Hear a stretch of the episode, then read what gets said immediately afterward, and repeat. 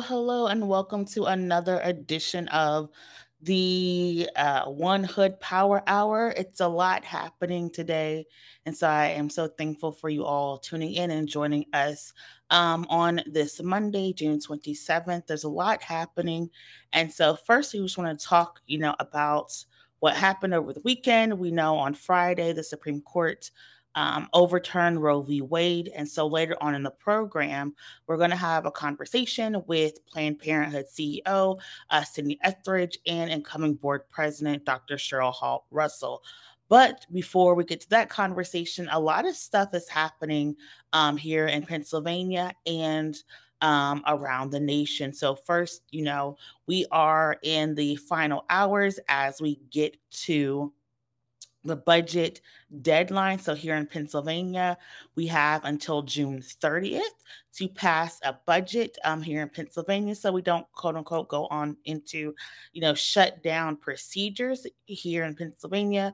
Um, the legislature and the governor have to work together to come to an agreement. Um, the Senate um, is in negotiations right now with not only the governor, but um, both parties and we have over $15 billion of a surplus that we are negotiating over here in Pennsylvania. So, you remember a couple of shows ago, we had Nick from We the People come on and talk about a people's budget and the request to have $2 billion of that 15 go to invest in community resources um, and improvements. And so, we're going to see for the next couple of days what um, if any changes are going to be made again some of the things that have to go through and be supported by the pennsylvania legislature or you know local infrastructure um, outside of what the federal infrastructure covers um, funding for education funding for senior citizen homes uh, funding for programming after school programs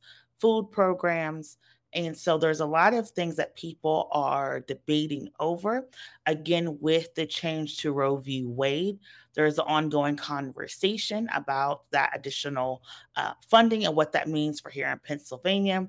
And so some of the sticking points that people are arguing over, of course, is education funding, um, funding for uh, returning citizens, funding for housing vouchers and programs, um, there's a couple of bills to have funding to help landlords and homeowners improve their homes. And so there's a lot of things that happen. And right now, you know, they have until the 30th. Um, today, the Senate announced that they were actually closing and canceling the session because they haven't been able to come to an agreement. And so, as there is deadlock in Harrisburg, we may be facing a reality that come June 30th, we may not have a working budget for Pennsylvanians. So you need to make sure you're paying attention, calling your elected officials, um, and getting them to really, really come together and pass a budget. Because again, unlike many other areas, even with inflation happening, um, Pennsylvania does have a, a surplus of over $15 billion that can be used to um, not only help Pennsylvanians now, but later on down the road. And so it's one thing you want to um, be paying attention to is the upcoming budget sessions. Another thing is here today um, in, in Pittsburgh, uh, Mayor Gainey uh, had a press conference where he actually advocated not only for gun control measures, um, he called logical gun control measures, but he also advocated for cities to have the power to make their own decisions and have that power removed from the legislature. So, here in Pennsylvania and the Commonwealth, um, the state legislature actually is in charge of a lot of things that control um, cities and, and counties um, because, based on population, Pittsburgh and Philadelphia are second class cities. And so no city in Pennsylvania is really able to make its own rules around gun uh, gun legislation and regulation. It is solely a power held at the state legislature. And today, um, during the press conference, um, gun, uh, Mayor Gainey talked about wanting to have logical gun control measures um, and having that power reside within local mayors so that they're able to respond to issues that impact their cities that may not be happening um, in other areas. And this, of course, is um, coming behind conversations about safety and community investment as you know gun violence has hit here in pittsburgh as it has in other places and there's one way that the gainey administration would like to stop and, and curb some of this gun violence is by doing various gun control um, methods and efforts. Of course, as the Supreme Court just recently um, ruled the other week that gun control has to be regulated and weighed against the right to self defense and the right to defend oneself once they leave the home. There's ongoing conversations about what gun safety, gun control, and gun regulation really means and how it can impact or disrupt cycles of violence. So, that's again another conversation that you want to stay tuned for um, because that will be another long uh, battle that's going to be decided in the courts because again that power right now in pennsylvania solely rests with the legislature um, in addition to that, you know, here in Pennsylvania, there is an ongoing conversation um, with our elected officials because Pennsylvania is one of these places where you do not have to uh, live and reside to run for office. And so there's ongoing conversations about residency requirements for um, people in Senate and in Congress. In addition, ongoing conversation around how much funding can be uh, put into campaigns because campaign finance is also different here um, in Pennsylvania, and some other states. And so, again, a lot of stuff that's happening on the local level is also happening on the national level. And we're talking um, on the national level, also don't want to forget things that are happening internationally. Um, we know that over the weekend, there was an immigration crisis. Um, you know, in between Morocco and the Spanish border that saw over 20 African migrants get um, shot down by police forces um, as they as the migrants attempted uh, to seek uh, refuge and solace. And so we also want to be thinking about um, our immigration and reforms, not only as they happen here, but as they happen overseas, because a lot of these inflation and, and gas prices is not only causing disruptions um, here locally, but also abroad. And you're going to be seeing more of that um, as the war between Ukraine and Russia continues. There is, of course, you know, the battle over resources uh, um, and, that is coming down to gas prices and gasoline um, as this war rages on. So you want to also be understanding that what happens internationally does impact us on the local level. And as people are working towards peace in the region, understand that there is um, some um, opportunity locally uh, for gas prices to either increase and or decrease. There is an ongoing movement to waive the gas tax so that gas can become more affordable. There's also uh, a movement following what people did, what Governor Newsom did in California, is to give people um, another stimulus package to offset uh, the cost, the rising cost of gas.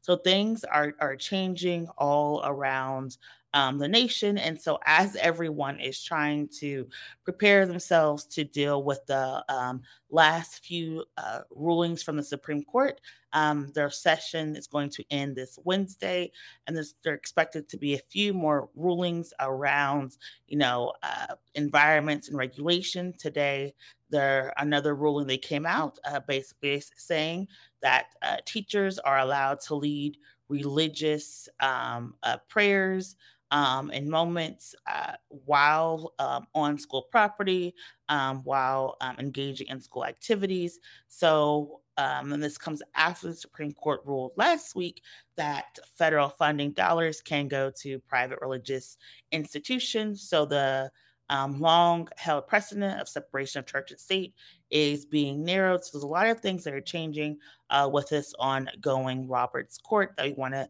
uh, pay attention to. And so, as all of these things are changing, people are, are still being impacted. And so, our first guest, um, uh, Abu Edwards, who is the political action chair of the Philadelphia branch of the um, NAACP and a voting rights activist organizer, as well as an um, anti violence organizer, um, has been really on the ground uh, trying to not only organize and galvanize people around voting, but around community responses to ensure that their rights um, are supported and, and codified. And so we want to welcome to the program our first guest, Abu Edwards. Welcome to the Power Hour, Abu. Thank you so much, Dr. Miracle. I truly appreciate you bringing me and inviting me. Um, and it's an honor to be on your show today. Uh, thank you so much. And like I said, you have been like really, really busy, like organizing and galvanizing people. We've had a bunch of these Supreme Court decisions come out. On top of that, you know, we have the crisis of uh, what our Pennsylvania budget is going to be. So, what are some of the things that you're hearing, like on um, as you're talking to people about the issues that impact them? I mean, a few things is, um, you know, the role, you know, uh, Roe versus Wade, you know, was a wake up call for a lot of us. Um, and I, you know, I kind of feel like, you know, it didn't catch us sleeping, but I think along the way, you know, with our ancestors and the older generation, we've kind of had a disconnect because this decision should have never happened. Um, and you know, when I say that our vote is more important now than it's ever been in our life, like there are attacks to roll back the times you know, back to where our grandparents were fighting to roll the time forward. And we have to make sure that we all step up and we get it and we fight. You know, we can't be out there talking about gun violence. We can't be out there talking about the lack of education. We can't be out there talking about child, you know, adulthood literacy, illiteracy, and, and childhood literacy. We have to be out there. All this connects back to voting. Because if we don't show up on the polls every six months when we're supposed to vote, then we're also missing the opportunity to make our voice heard and to make government truly works for us. Um, you know, with you know, with with the state of Pennsylvania and looking at the incarcerated brothers and sisters across this uh, state, I believe that Pennsylvania represent like 11.9 percent of African Americans, um, but also represent more than 52 percent of the prison population. That's a problem you know, when we talk about our kids not graduating and third graders, 70% of third graders in, in, in Philadelphia can't read um, at their average, that's a problem. If you don't think that those 70% of third graders who can't read and write and we're not giving resources to, you don't think that they're going to end up incarcerated, they're going to end up shooting in public, they're going to end up, you know, running in people's houses. We have to make sure that we are stepping up to this, to this, to this um to these issues, but we also have to make sure that we're stepping up with these to these issues with our vote in our hands and casting our vote. There's a reason while there's amendments and constitution uh, constitution uh, amendments to allow black people from voting. We've seen it over and over and over again. Black people especially black women have saved this country over and over and over again and it's up to black men who are the missing demographic not just in pennsylvania but throughout the country. It's up to as, as black men as well for us to step up and for us to get out there and for us to vote in record numbers not just during the presidential but every six months.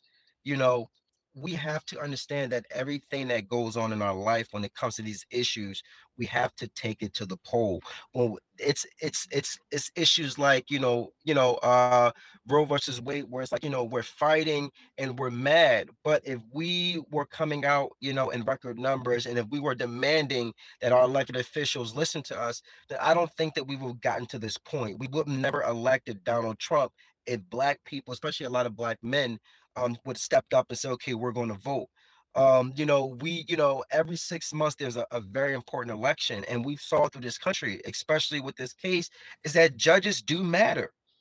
You know, judges do matter now in the state of Pennsylvania, and I just want to make it clear: the state of Pennsylvania is a safe state for abortions, but that can change next year if we don't show up to the polls in November women can get their voices taken away in, in Pennsylvania if we don't show up to the polls in, uh, in November.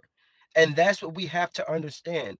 It's important that we're knocking on our doors to our grandparents, we're going to our neighbors, we're getting those young people, we're, we're creating opportunities to engage those young people, to show them and connect to them about the issues that they're dealing with in their communities, and by going to the polls on election day. And also while the history shows that black people have fought and and and, and that's fought and, and, and, and died and got killed just to register, just to march across the Adams Bridge, just to have their voices heard on election day, so that, that they know that even if their, their circumstances right now wouldn't change, that they were making the difference for the circumstances of the future to change. And that's what we have to understand. We may not see the change right now, but we have to come together, start building it so that our change will be in the next few years and a few months.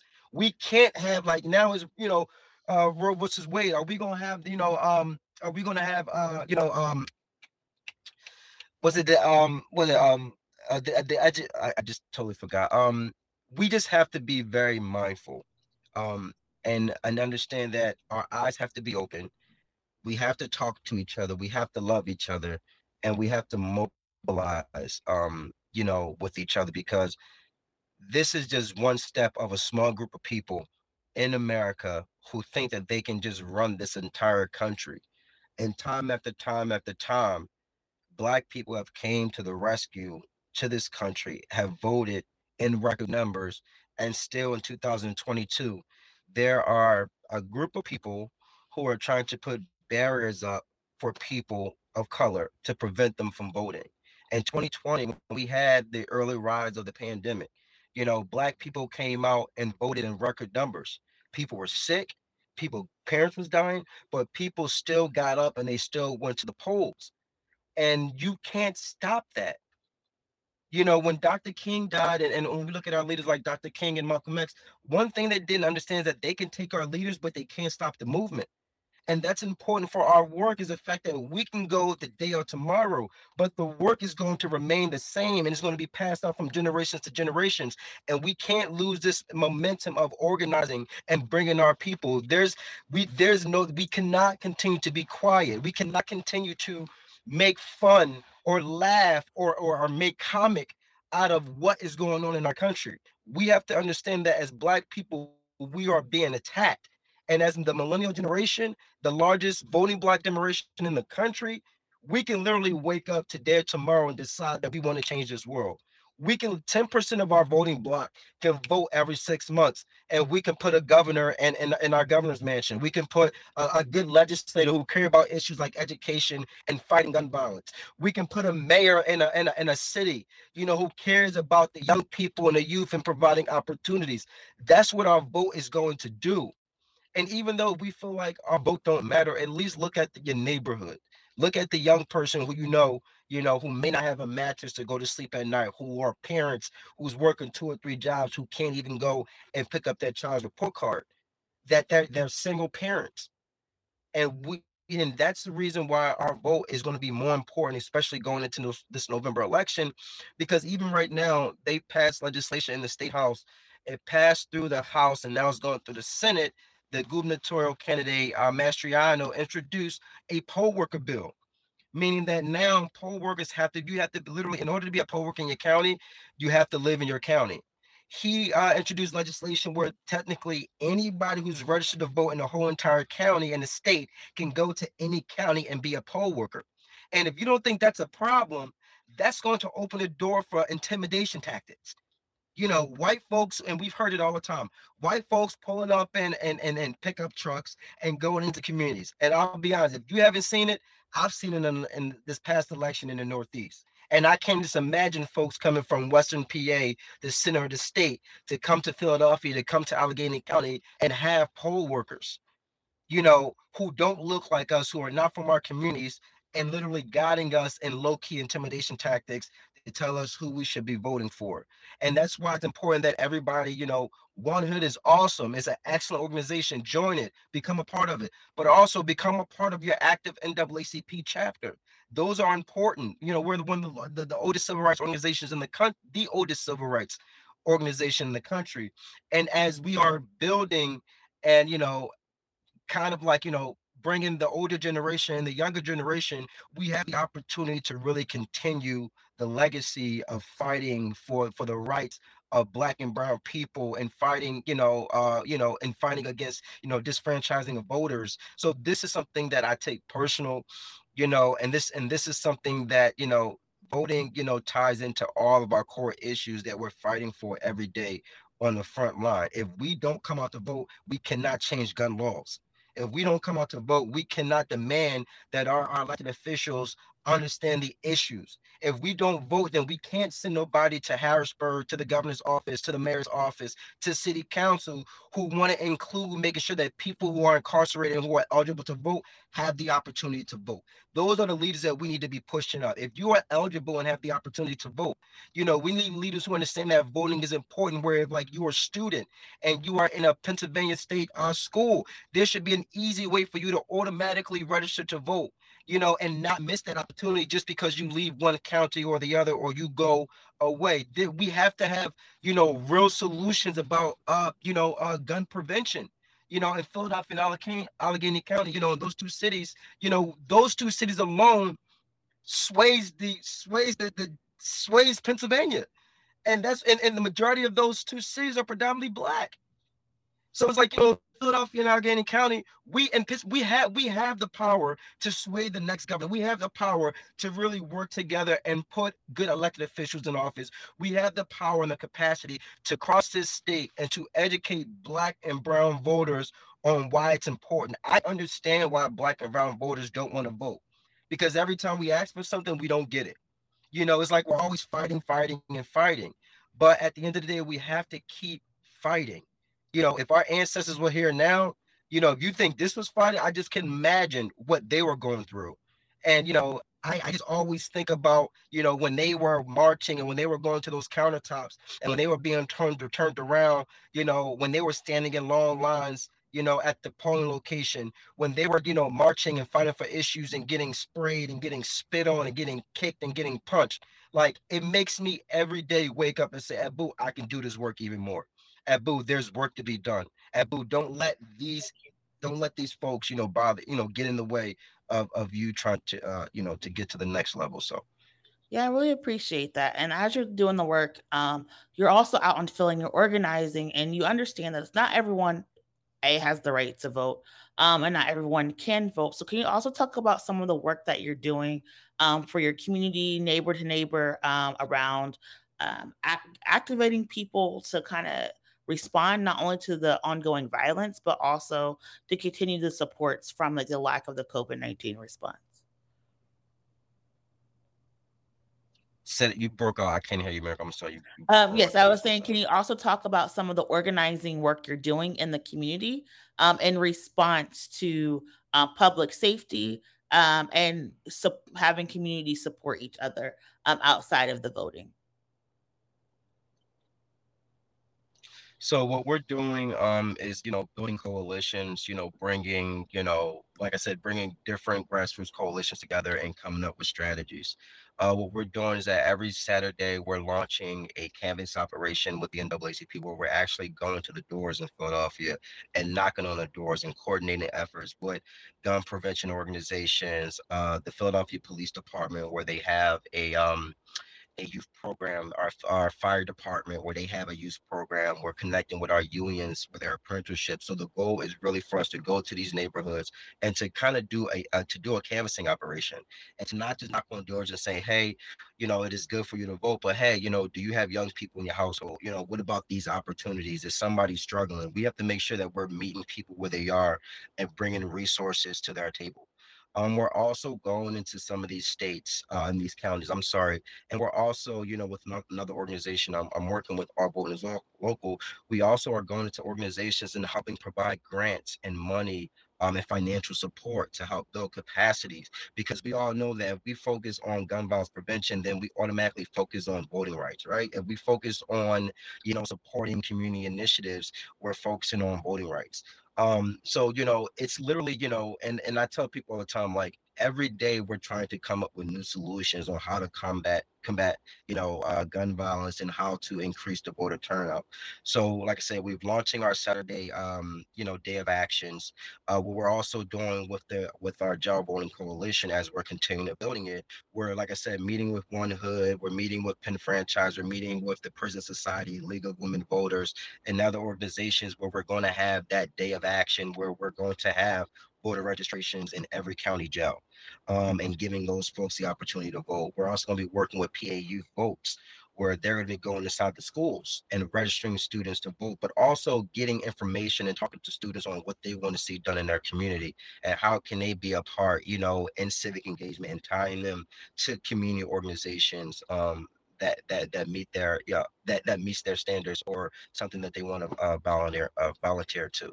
Um, so there's just a lot of good work um, that's going around, not just in Philadelphia, but you know through uh, the state of the Commonwealth. Yeah, thank you so much for that. And there's a lot of, like you said, a lot of great work that people are doing. For people who want to support you to get involved with either the Philly branch of the NAACP um, or your um, Action Network, how do they get in contact with you? If you are interested in um, following Millennials in Action, which is a I'm a co-founder of an organization um, that I co-founded six years ago to engage urban Black millennials uh, to get involved in the political process. Uh, we've been running campaigns, doing canvassing, um, endorsing our own elected officials who actually care about urban Black millennials. Um, we hire returning citizens and urban Black millennials between the ages of 18 to 40. Uh, one thing that I am very like um proud of about my organization is that you know we literally came up with a a a strategy um to turn literally drug dealers into organizers um, and I think, you know, folks don't want to talk about it, but drug dealers are some of the best organizers there is. Um, and you know, and we took, you know, one of my we took my brother for example, and you know, that's really consistent of like canvassing, come out the door and knock with me. And once they get involved in that and they understand that, listen, like this is a good way, I want to do something positive, then we literally get them in, we train them, and now a lot of those folks who came through Millennials in Action are running statewide programs, granting money to other nonprofits because we truly care. We understand that, you know, the millennial demographic is the largest, you know, block. But when we always talk about the millennial word, it's always used as white millennials. So we created a black millennial PAC um, the first Black millennial PAC in the state of Pennsylvania to literally just focus on mobilizing urban Black millennials, especially uh, specializing in uh, organizing uh, Black men. So if you want to um, follow us on social media, it's MIA underscore PAC. Uh, Facebook is Millennials in Action. Uh, my personal Instagram is I am Philly underscore 215. If you guys are interested in joining the NAACP of Philadelphia, uh, please reach out at info Philly, uh, info Philly, uh, NAACP branch.org. Uh, and we have 15 committees focusing on voter registration, focusing on gun violence prevention, prison, economics, uh, labor, um, and uh, 12 other, uh, seven other committees. So feel free to reach out. And if there's anything I can do, uh, please reach out to Miracle or myself. And I look forward to working with you guys, getting out the vote. And hopefully in November, we can, um, you know, we can look back and see all the great things that we've done together. All right, thank you so much, um, Abu Edwards, the political action chair of the NAACP Philly branch, the co-founder of Millennials in Action, um, and the grassroots organizer, you know, extraordinaire. I hope you um, are safe on the rest, you know, of your travels, and thank you so much for joining us.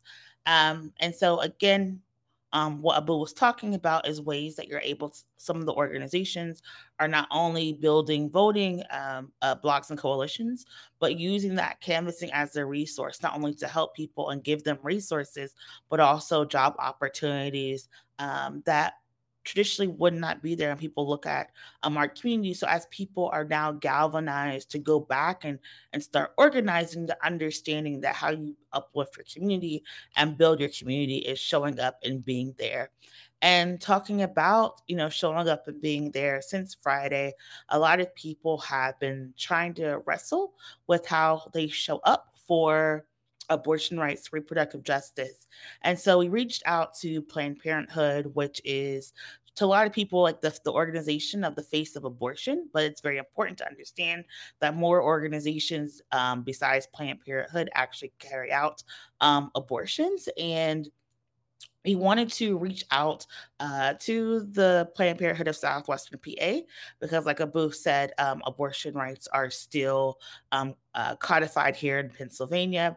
Um, but there's a lot of things that are, went into Friday's decisions, a lot of fear that people um, have, and a lot of misinformation, as long as a historical uh, a narrative and precedent and reality that has caused some people to have a negative impact of reproductive justice. And so he wanted to talk about what Friday's decision means going forward. And so, welcome to the program, uh, Planned Parenthood of Southwestern PA CEO Sydney Etheredge and upcoming board president Dr. Cheryl Hall Russell. Welcome you both to um, the Power Hour. Hello. Hi. It's good, it's good to see you, Miracle. You're gonna have to uh He's gonna be pulling my coattail if I start getting political. But your boy had me fired up and, and, about to say something I had no business saying. Um, so I'm gonna put on my my Planned Parenthood hat.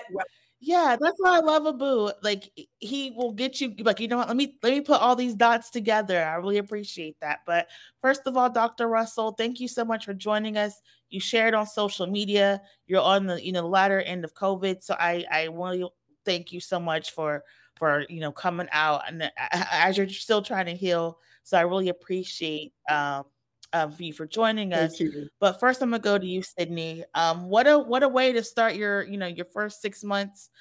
Um, you, you moved here to Pittsburgh, trying to you know expand reproductive justice in here in, in you know southwestern Pennsylvania, and then Roe happens. Can you just talk a little bit about um, Planned Parenthood's you know response and what you want people to know um, about uh, abortion rights here in Pennsylvania. Yeah, well, thank you so much for having me. It's so exciting to be here, coming back to the city of Pittsburgh and getting to be involved in this kind of way. Um, so, as you had mentioned, I moved here in January, and prior to coming here, I was with the Planned Parenthood National Office for about 10 years. And so, knowing that this decision was coming was something that was very top of mind for me when I was interviewing and kind of the the second I came on board, you know, on top of learning like where the printers were and everything, I was really focused on figuring out what we could do to begin preparing for this moment, knowing that 6 months, you know, six years probably wouldn't have been enough time but what could we do in these six months to really um, help bolster our staff and make sure that we were going to be able to to see patients when this decision came out and so that's really been my focus since coming on board. And, um, you know, when we had the leak happen in May, as someone who came from DC, seeing a leak like that was just so surprising because the Supreme Court, like nothing gets leaked from there. So that was really fascinating to see. Um, but it really did help us prepare for the worst case scenario, which ended up actually being our reality since the the leak draft opinion didn't change much from the final decision. And so, you know, once we had that and once we kind of knew that was what we had to really start preparing for, just continuing to work with our staff and kind of the abortion landscape and ecosystem here in Western Pennsylvania, but really across the state and the region to figuring out how we could really prepare for this potential surge because the number one and the most important thing for people listening and watching should know is that abortion is still legal in Pennsylvania and we're going to do everything we can to keep it that way. And so I think since that leak came out, we were just super energized to figure out what could we do for our patients currently, but what are we going to have to do for the future knowing that this is going to be a very long fight. Thank you for that. And coming to you, uh, uh Dr. Russell, um, you were talking about, you know, this this being a, a, a true violation, um, you know, this overturning of Roe, but that you're, you know, the board is galvanized, like to fight. Can you talk about some of the things that you'll be in charge of as board president? I know you don't start until July. Um, so again, um, uh, you know, a, a feat to, to, start, but yeah. can you just talk about some of the things like you're hoping uh, to accomplish um, as this whole fight now is going to be reinvigorated here in Pennsylvania? Yeah, I mean, what a what a wild time, right? Um, you know, coming in as as a new chair I almost felt guilty. You know, I was part of helping to to bring Sydney here, and I was like, oh man, did we bring you at a, in at a time to? But what we thought about when we we really thought about this when when we bought her here was it was going to have to be somebody that was going to be strong enough to be able to deal with this when well because we knew the threat to Roe was real. And so coming in as uh, the board chair i'm you know delighted to have a ceo that's this strong but we weren't sitting still uh, and the and the time leading up to this decision we were already talking about and what's next you know this is our current political situation here here you know we, we know that we are still going to have abortions available to those who who choose that option because it is their option as women to make that choice for themselves. But we also know the states around us are going to be changing dramatically. What does that lead up look like? How are we going to be ready to take on more traffic? So this is a kind of planning and discussion work that we've been doing uh, for probably close to two years. We've been talking about this. So hurt, you know, um, devastated. Uh, there's a whole lot of things that I can I can say. Um, but what I won't say is that we weren't ready. Um, we still don't know exactly, Miracle, what this is going to look like um, because it's it's just unfolding so quickly. Uh, but this board is fully prepared. We have we've been meeting, we have been building relationships, and we are very supportive of the staff. Part of this will be, and and uh, Sydney will speak to this, is really increasing increasing staff. We we've got some position openings that we need to fill, and those people who feel passionate about this work, we welcome you to to look at the positions we have available because we're we're not going to work in a panic. We're going to work in a strategic kind of way that shows consistent um, services and a continuum of services for the women that we care about. All women, not the women we care about. I don't mean to narrow that, but for women who are seeking our services. Thank you for that. And again, you're talking about, you know, the staff who's been inundated with phone calls and, and, visits and, you know, threats. And so we know that that, you know, your safety is also, you know, the utmost priority. That's why we didn't tag your personal social media accounts. Um, can you also just talk about some of how you're dealing and navigating the safety aspects um, of this? Because we know Pennsylvania still being a safe city.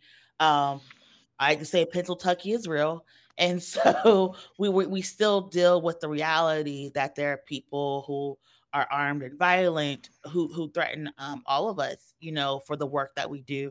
So you just talk about like how you're uh, making sure that you and your staff um, are staying safe yeah, no, that's a great question and something that's really top of mind, especially for when you take a look at Planned Parenthood of Western Pennsylvania and then you see Allegheny Reproductive Health Health Center. Um, we are both the two independent providers in the uh, Western Pennsylvania Allegheny County region, and we are both run by people of color. And so, not only are we thinking just about, you know, what does this mean for increased protests with the Roe decision, but we're also just in a reality now where I just us to being uh, could be make us a target um, and also our staff and patients. And so security is something that has been top of mind for me being a part of the Planned Parenthood family for so long. I understand kind of the infrastructure that the national office and a lot of our affiliates have around security for both their staff, patients, um, and supporters, volunteers, and things like that. So really being in constant contact and tapping into that network and and making sure that that we are safe and that we're doing everything we can um, whether that's you know checking online threats and things like that all the way to just like you know making sure that our dumpster is locked behind our building because those things are so important. And so that's really something that we are always focused on doing. And um, it was funny because actually on friday i was meeting with some people from the ppfa security team when the decision came out and we were talking they were like okay we all have to go. But always in contact contact, uh, not just with them, but also with the city of Pittsburgh, which have been just really uh, so supportive when I came on board, met with um, uh, members of the police, uh, with like the regional FBI units. Um, and we really just briefed on a number of different things like anti abortion extremists and also white supremacy. And so just feeling very supported. Um, right now at this time because like I want to be out there and I want to be talking about this and so you know um, just really making sure that we're doing that in a safe way so it doesn't bring harm to me, but most importantly to the clinics and the staff. And so, you know, really putting that top of mind. Thank you um, for that. And um, you talked about um, meeting with some of the the different um, entities. One um, strategy people have been um, organizing is asking not only district attorneys but local police chiefs to um, agree uh, not to um, enforce any type of arrest or prosecution of people who are seeking abortions or people who are providing abortions. Is that something that um, the board is thinking about doing or has uh, been doing, uh, Dr. Uh, Hall Russell? You know, we have not uh, really dug deeply into that particular conversation just because of where we are. It's not it's, it's not an issue for our our clients at this point. Now, it could be for those who are traveling. And I noticed, um, um, uh, shoot, my my brain just went dead. This is one of the things we call my memory is sucking this past week. But there was some conversation about our uh, city county council uh, just you know kind of protecting those people who um, are are coming to our clinics and and to make, making sure that the police are not you know kind of escalating situations. We're you know sometimes it sounds like we're talking about runaway slaves and patty rollers and and and states. It's it's crazy as it sounds. Boy, you escape to the to another state and you know go and get that one. And you know, I mean, this is this is how crazy the conversation sounds to me right now that we're having where we're talking about having to protect women, we're having to migrate from other states to come and take care of their bodies. This is women's health, and we are talking about how to protect them from policing and everything else from other states. And so, you know, I do hope um, that you know, it was Bobby Wilson, I think, whose, account I was looking at today, that they really do pass something that ensures that we are safeguarding that we don't become the police of women um, who are trying to to to ensure that they are having healthy experiences with healthcare. Um, and and I really hope we are able to partner with with the city police and with our with our leadership here, with the, the mayor and others, to ensure that we don't become those people who are hunting down women seeking good health care.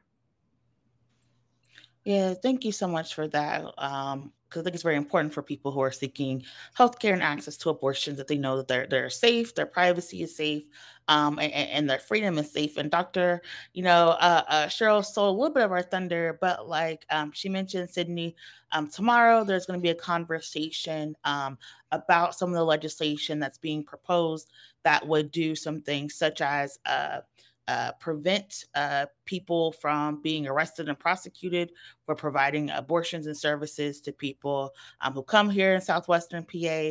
Um, can you just talk a little bit about what your hope is for the legislation? I know you're um, a nonpartisan C3, but can you just talk about what why it's so important that we have uh, people discussing this and, and what some of the other states that don't have this protection are facing. Yeah, I think why things like this are so important is because we know at times like this, it's just the level of communication that patients or potential patients are getting is incredibly confusing uh, just to access the base service. And then when you start layering discussions around kind of criminal charges or being arrested for for seeking this type of care, it really just continues to instill fear um, in patients. And this is all just used as a tactic and form of oppression, kind of like Dr. Uh, Cheryl had mentioned, that this is just a way to kind of continue to oppress and strike fear in people.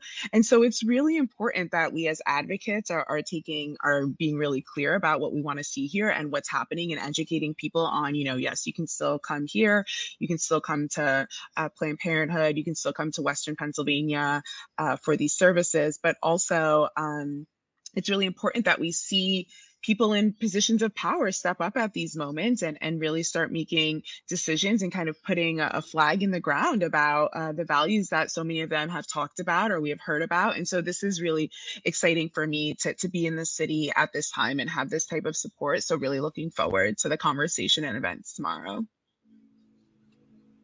Yeah. This isn't just a Planned Parenthood fight. I mean, uh, Planned Parenthood is centered because we are providing those, those health services. But um, I think, you know, the decision has has made that really clear. The partners that we will need in order to to kind of get some of these rights back, and and you know, what do we look like minus a Roe v. Wade? And so again, we're we're we're big into the middle of it, but there are a lot of reproductive justice organizations. There are a lot of people who are passionate about this topic. It's kind of a hands on deck, all hands on deck moment for not just our community but nationally. And I and I what I'm hopeful for, and and I don't know that this will happen. I hope that this extremeness of this, this this reality check, will get people moving in a way that they've not moved before in terms of ensuring that that our rights are are are, you know, are really held in place and that women's safety because we're, we're living in a region where you know the health of black women is already questionable and those of us you know you, you've seen the statistics of miracle. We've talked about them over and over again. This is yet something else um, as we talk in particular about black women that uh, is going to impact our health in, in very negative ways if we don't have access. Because what we do know about what was happening before roe v. Wade is people were getting abortions before roe v. Wade and they will continue to get them without. And we know enough now to know that many were dying and sick and and all kinds of things were happening to them as a result of doing it in, in non-legal ways. And so we have no intention of allowing people to have to return into that kind of crazy world. Um, and so hopefully people are fired up enough that this has the opposite effect of what was intended and that it, it brings our movement together in a way that we've never seen.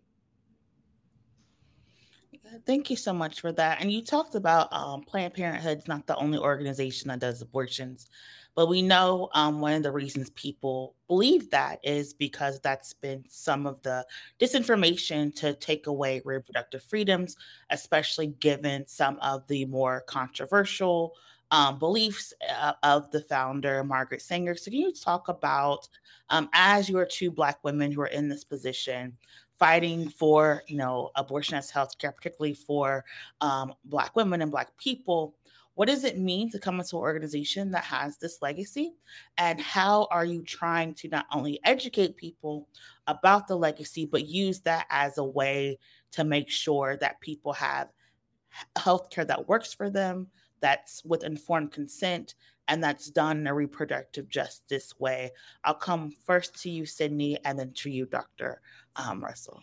Yeah, thanks for this question. I mean, I think it is just so important. Um, since my time starting at the Planned Parenthood National Office, I think this has just been something that's always just sat with me about being a part of an organization that can be so polarizing, particularly in the Black community. And what does that mean as a Black woman in this space? But I think first and foremost, it's so important to know that, you know, even though getting to step in this role as a Black woman, as an organization, there is so much more work that Planned Parenthood of Western Pennsylvania and Planned Parenthood across the network needs to be doing to to really meet this moment at where where it needs to be. In particular, when we're talking about like other reproductive justice organizations and our partnership with them. And so coming here to Pittsburgh and getting to kind of step into a region that has such a such an exciting reproductive justice movement with organizations like New Voices and with so many leaders in the community. Um, I'm I really am here because of all of them. So getting to really learn is something that is so top of mind for me, and really educate and humble myself about what this work needs to look like as we think about how can Planned Parenthood of Western Pennsylvania meet this moment? Because that is what Margaret Sanger did not do.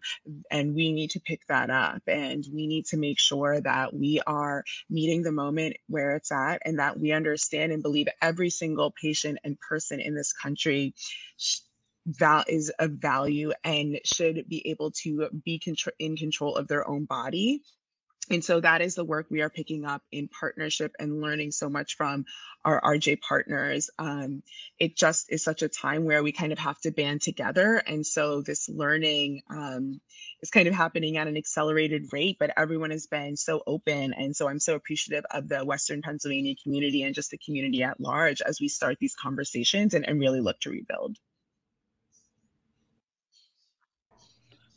Absolutely. I mean, um, of course, this came up, you know, when I joined the board six years ago. Um, I wasn't unaware of that of that history, um, but I also was very aware of where we are now in the, in the modern Planned Parenthood.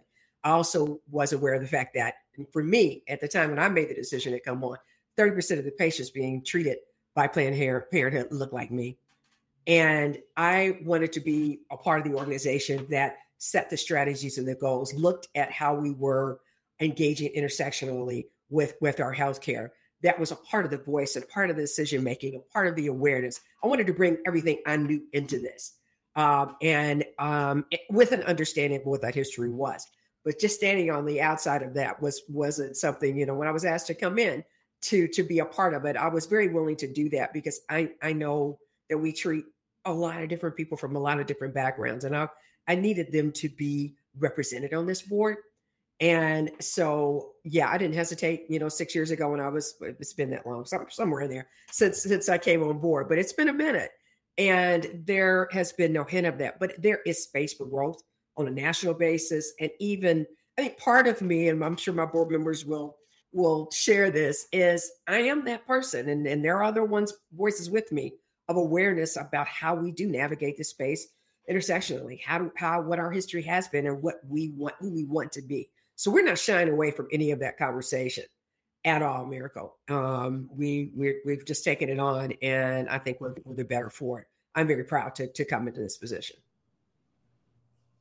Yeah, I think that you know, as some people say, what institution doesn't hasn't been impacted by white supremacy, but I also say that just means you have that burden to change that narrative and change the reality. So I'm, I'm very thankful and grateful that both of you ha- have taken um, on these roles.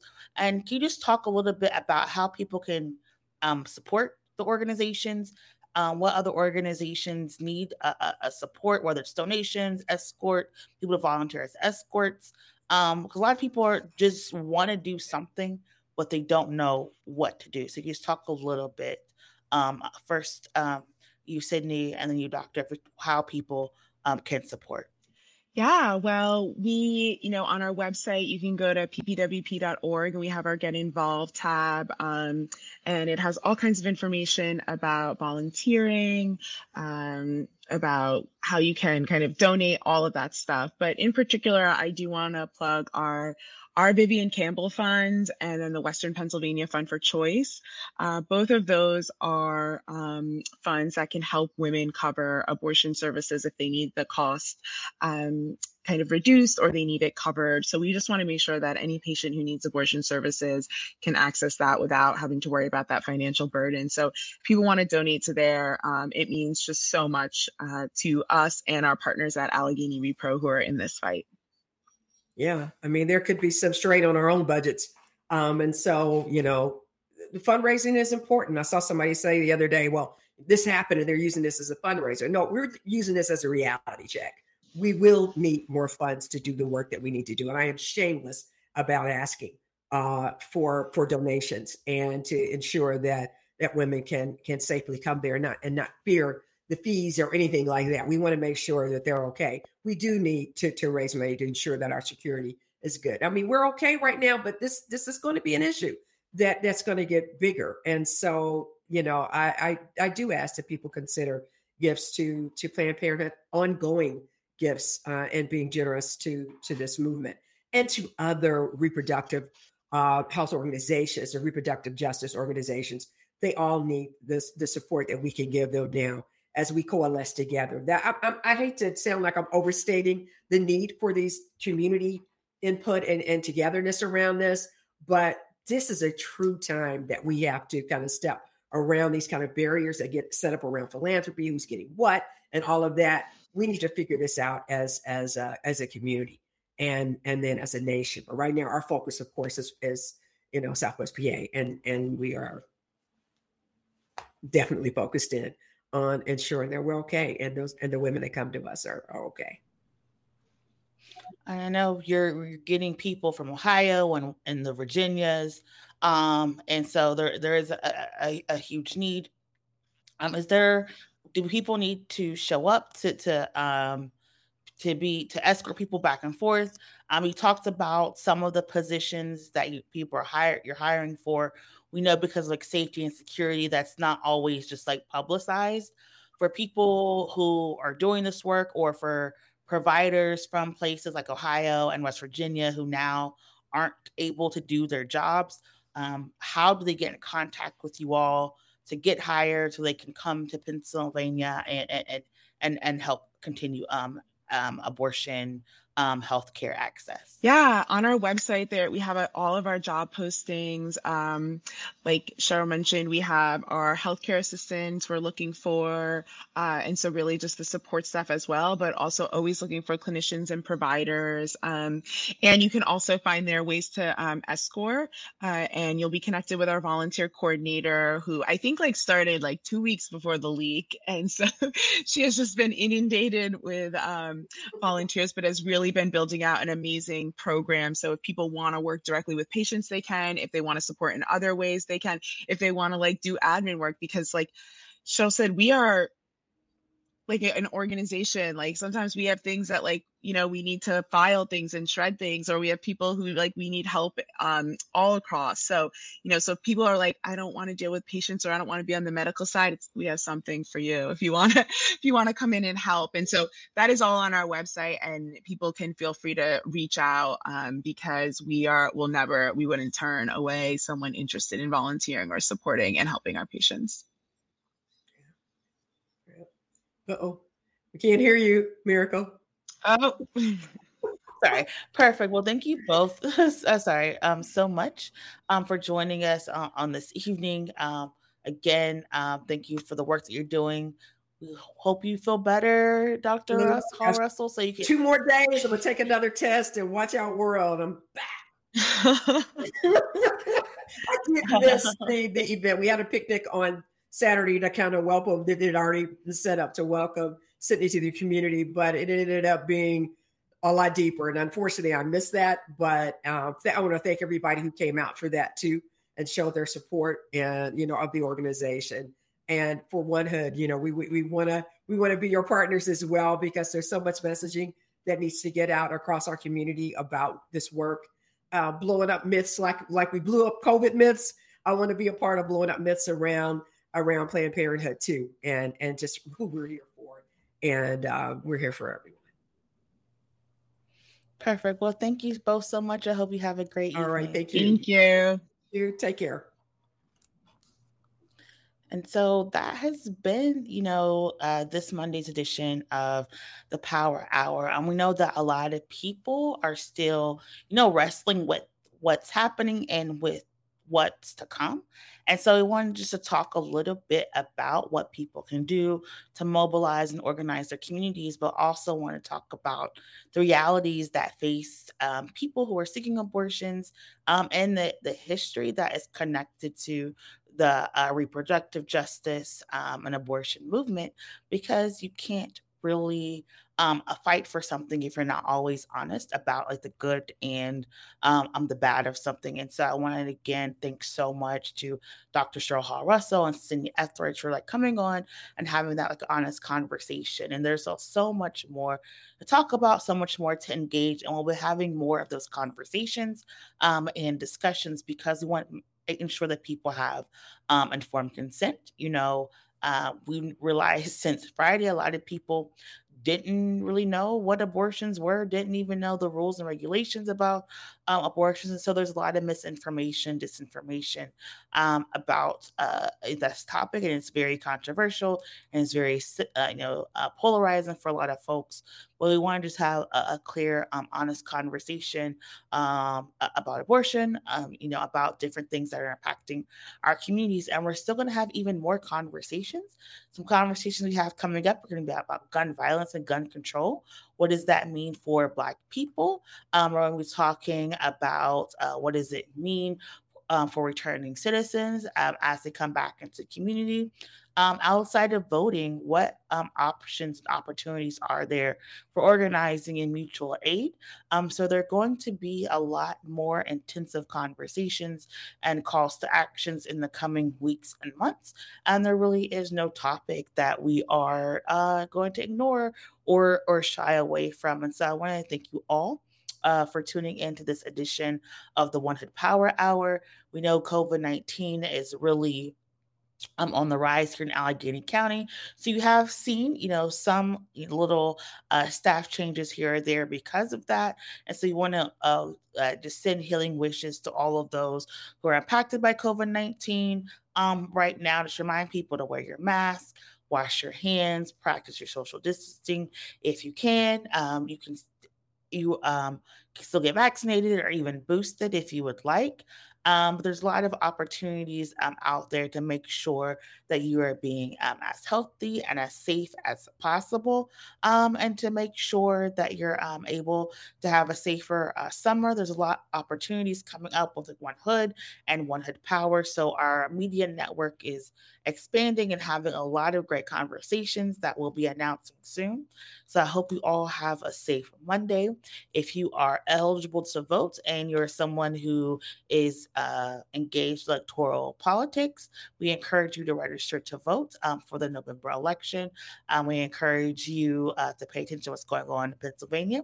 But if you're someone who's who's not eligible to vote or someone who is disenfranchised with voting, we still encourage you to get involved in the community, whether it's mentoring, organizing, mutual aid. Um, as we say, we keep each other safe, and there's room for all of us um, in this movement. And with that, my name is Miracle Jones. I hope you all have a great night.